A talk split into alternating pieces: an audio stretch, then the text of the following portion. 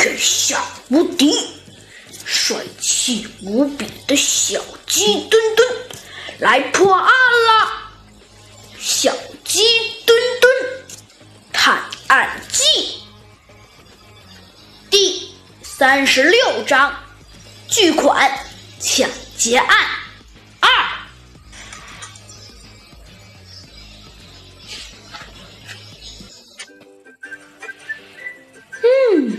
根据你反映的情况嘛，很像是。不过嘛，我呢需要先把结论告诉你们，再说真正的真凶是谁吧，因为我这只是一个初步的猜测而已。小鸡墩墩，在，请问有什么事啊，猴子警长？猴子警长微笑着对小鸡墩墩说：“嗯，哼，我命令你带上短尾猴先生和那位猕猴小姐，跟我一起到银行大厦去进行现场勘查。”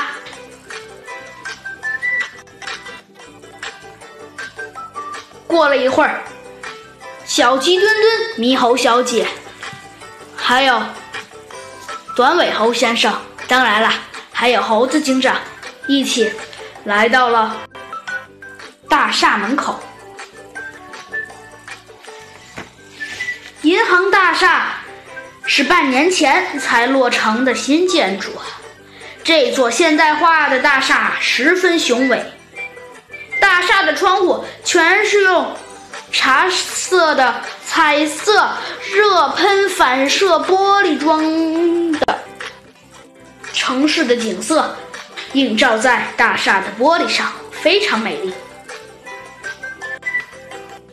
猴子警长和小鸡墩墩不由得同时吸了一口气。哇！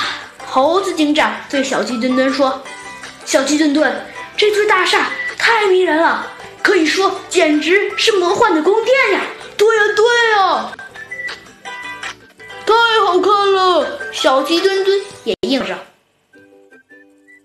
猕猴小姐哭丧着脸说道：“呃，是是的，先生，呃，大名鼎鼎的猴子警长和这位呃肥鸡先生，呃呃，我我可但是但是我我我我我哪有心情欣赏这这里的美景呢？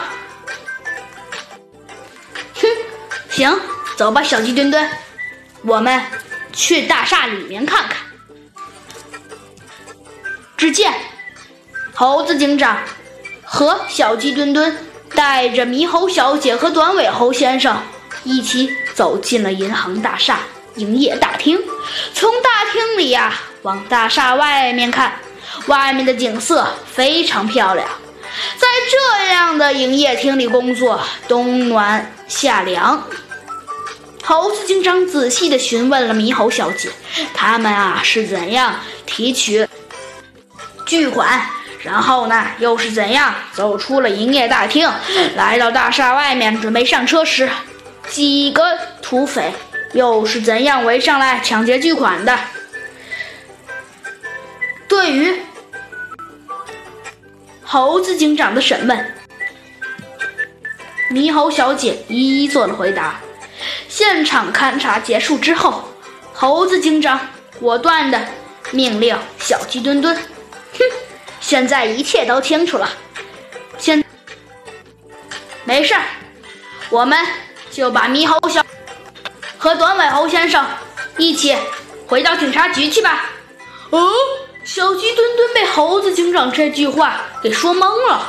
猴子警长，我们还没有，我们还没有找到罪犯呢呀。猕猴小姐也问道：“对呀，对呀。”切都知道了，那嫌疑人在哪里？没有抓住嫌疑人，为什么还让我们返回警局呢？短尾猴先生也愤愤然地说：“是啊，这不是折腾人的吗？”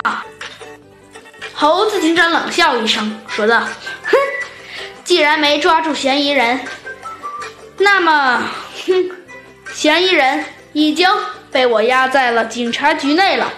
只要你们跟我们回去。”就会知道谁是真正的罪犯。